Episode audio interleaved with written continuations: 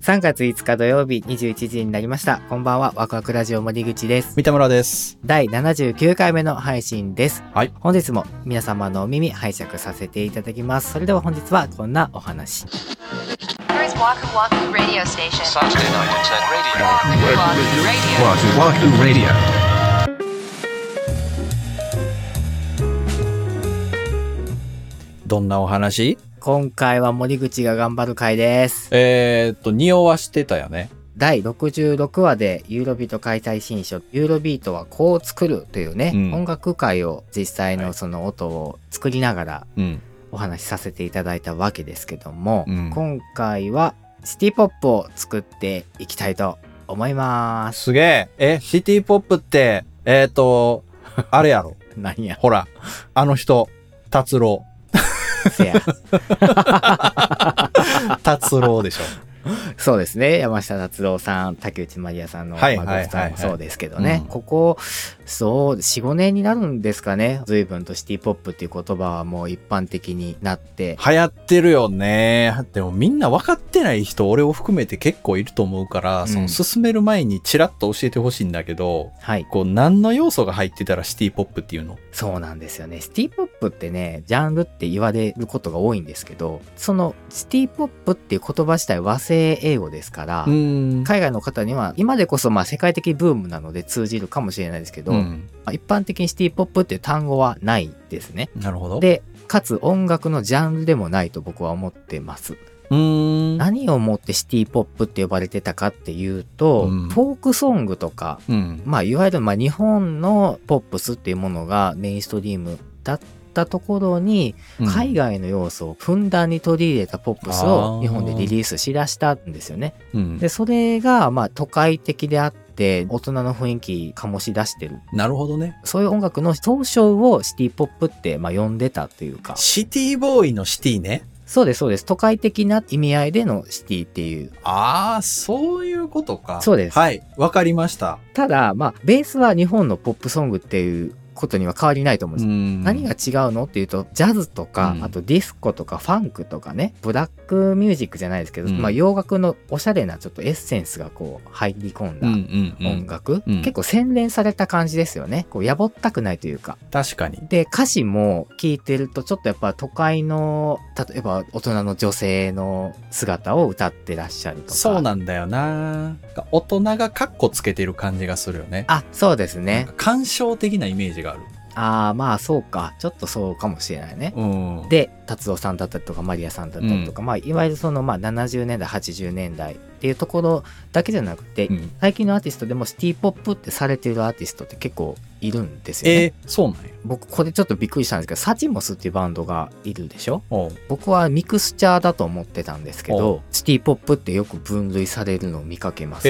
えー、うん、でジャミロクワイうんうん。もシティ・ポップって最近は言われています。ジャミロックアイはファンクなんじゃないのそうそうアシッドジャズとかそういう、んそう。えー、でもあれもシティポップって言われます最近だとねなそのシティポップの袋。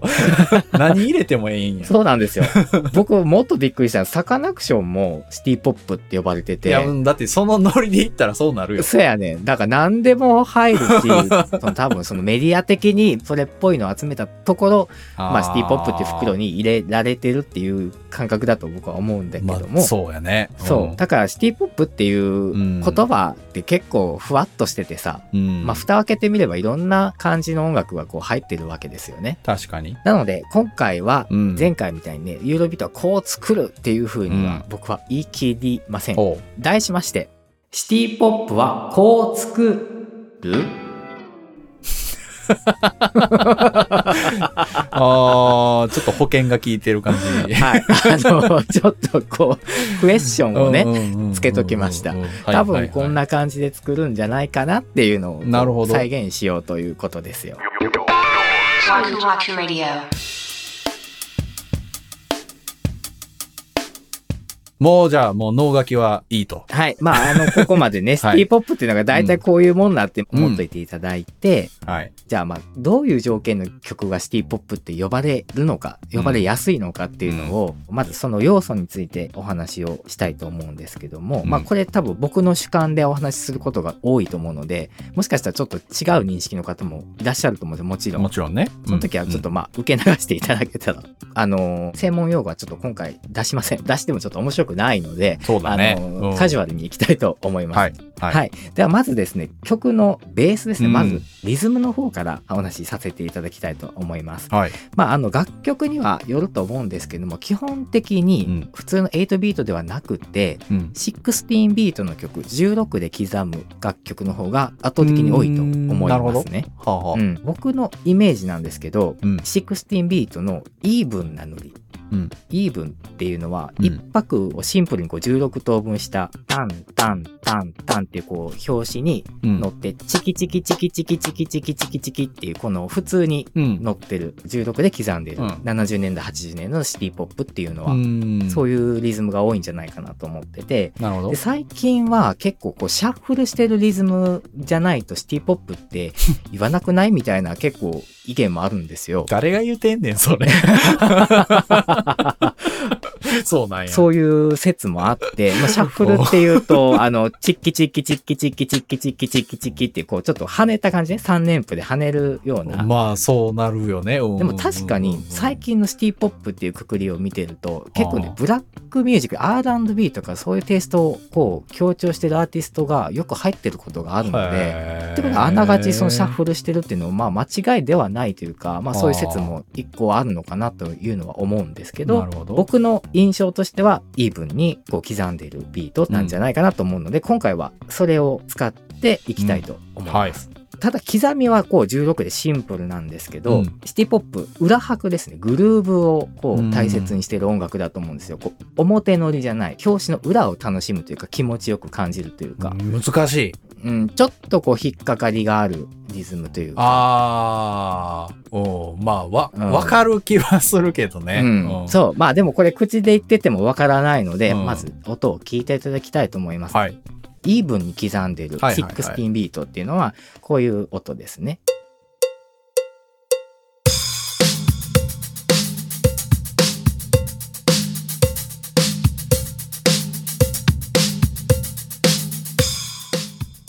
うん。うんまあいわゆる普通の16ビート、うん、で裏拍を感じるようなグルーヴ感のある16ビートっていうのはこんな感じですね、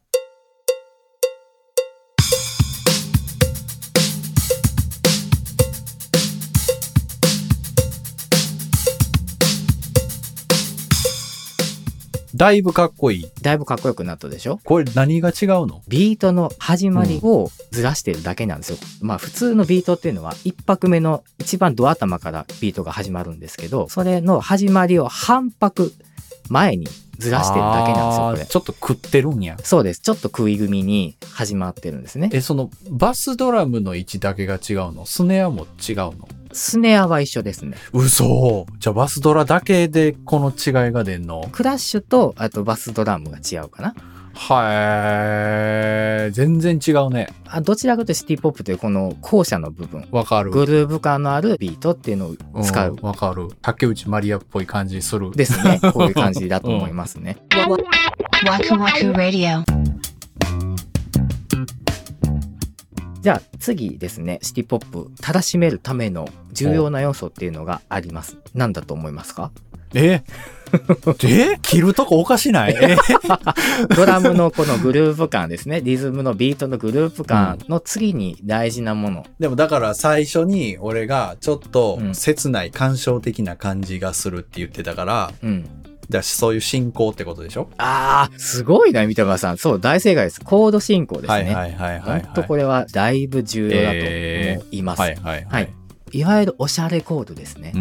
ん。普通の、まあ、C とか D とか綺麗に響くような和音以外にちょっと濁ったうんちょっと不安定に感じるような、うんまあ、サブドミナントとかドミナントとかって、まあ、言われることがあるんですけどあれこれ大丈夫この和音みたいなそのの和音単品で聞くとあなんかすごく気持ちが、うん、悪いなとかあああちょっと違和感あるなっていうような和音コードをうんこの進行の途中に入れてあげるんですね。うんで必ずその不安にさせた後うんに綺麗なコードに帰っていくんですよ。あーでこの循環をあーどんどん使って一曲にしていくっていうのこれシティ・ポップの特徴だと僕は思うんですね。えーなるほどねはい。これも口で説明してても、うんなかなか通じないところだと思うので、実際に音を聞いていただきたいと思うんですけども、はいさっき、えー演奏したそのグルーヴ感のない16ビートに何の脚色もしない普通のピアノの音でですね、うん2パターン、えー演奏します。おう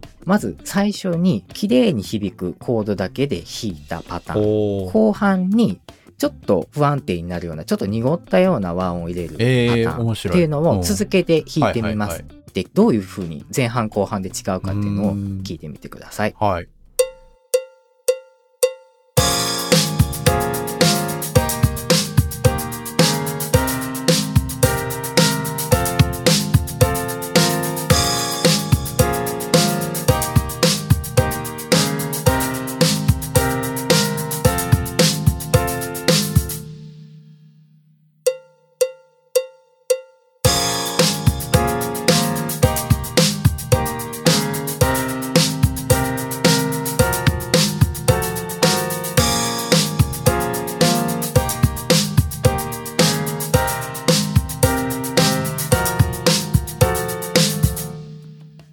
うーん正直この段階やとうん、濁ってない方がいい俺は確かにえ失敗したんかなってなる そうミスタッチしたうんのっていう感じにね聞こえちゃうまああのピアノで弾いてるから余計そう聞こえちゃうっていうところもあるかもしれないですけどもうん俺又さんとのコラボ会で「うんあのジャスト・ダ・ツー・オブ・アス進行」とか「マルサ進行」とかっていう話をしたのを覚えていらっしゃいますか、うんはい魔法のコード進う行んうみたいな。んあれも実はその類で、一回ちょっと普通の流れのところにちょっとフックをかます、ちょっと違和感のある音を入れることで魅力を増すっていう進行なんですようね。ーんそれってなんか理屈じゃないんよねきっと、うん理屈じゃないと思う。よねなんかさ、一回ちょっと不安にさせといてから、最後安心した方がちょっと魅力が増すやん。わかるよその完璧な人よりもちょっと欠点がある方が愛せるあ、そうそうそうでそもうそ。そう れって、それって人の話やんか。 それがだから音楽でもそういう風に人が感じるっていうのは面白いな。うん。で、これがないと、ああただのポップスなんですよ。なんとなく分かってきたでも。うんグルーヴ感のあるビートが大切だよっていうのと、コード進行でちょっとこう濁った不安定な、うんえーコードを取り入れるのが重要だよっていうのをお話ししたと思うんですけども、その2ついいところを取り入れた結果ですねほが次のような曲になりますので聴いていただきます。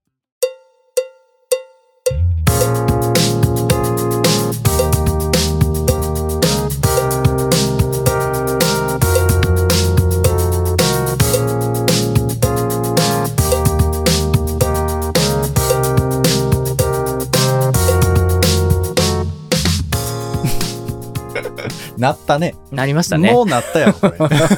なったやろ。もうなってるな ってる。せやろ、うんもうここまでで結構シティポップっぽくなったよなねっ。てる。え、もう歌うだけじゃないこれで鼻歌でも乗せたら結構おしゃれに聞こえるんだよ。すごいなこうビートの大切さあとコードの大切さっていうのはやっぱりそうなんですよ。これは解体新書じゃないですかわあよかったおーちゃんと納得してもらえた嬉し いなこれは分かりやすいと思うな。 あーよかったよかったこのループうをんイントロからアウトロまでずっとこのループで今は回曲を作ります。えでー、ここからねいろんな楽器を重ねて一曲に仕上げていくわけなんですけどおうちょっとね時間がやっぱり長くなってしまいますので今回はここまでにさせていただきますそして来週ですね、うんどんどん楽器を重ねてついに一曲にしたいと思います。なんと。前回のユーロビートは、まあ、即興みたいな感じで曲を作りましたけど今回はねちょっとまあちゃんと書き下ろしていますおうメロディーもつけてるしあー歌詞も書きました歌詞はい歌詞も書きましてはあ。そしてゲストボーカルもお呼びしておりますえ、マジ俺はい 聞いてないよ、俺声かかってないけど大丈夫かなあのーはい、今回は僕がね、もうぜひ歌ってほしいっていう方にゲストボーカルでうん来ていただいて歌っていただいておりますんで、へーその辺もね、ちょっとお楽しみにしていただけたらと思います。そら前後回にするわけやいやな。 はい、ぜひ、あの、来週も楽しみに聞いていただけたらと思います。はーい。 Saturday Night Internet Radio. Waku Waku Radio.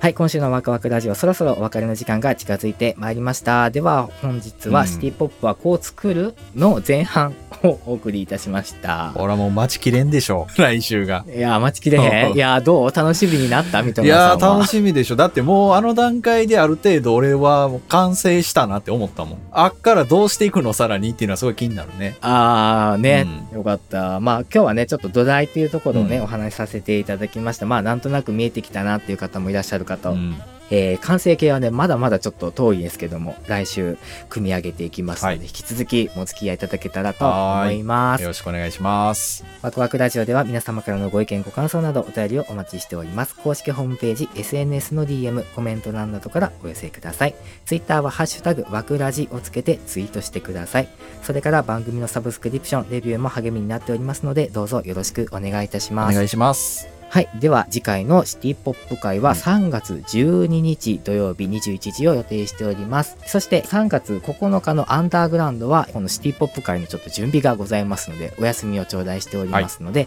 えーお間違いのないようにお願いいたしまあすし。からず。それでは、ワクワクラジオ本日もお付き合いありがとうございました。お相手は森口と三田村でした。